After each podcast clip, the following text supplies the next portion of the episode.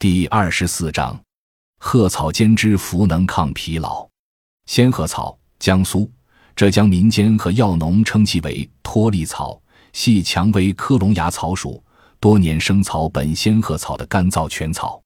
其茎二至三尺，全体遍被白色长毛，基属羽状复叶。夏秋季采收。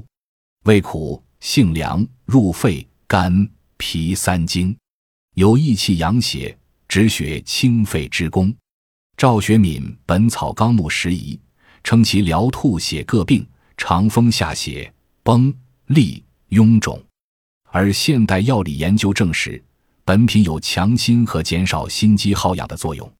姜这一代民间有习惯，就是在人们劳作后，如果有疲惫感觉的时候，用仙鹤草五十克、大枣十枚，加水浓煎取汁，代茶饮并吃大枣。每天一剂，一般连服三至五天，人就会感到轻快。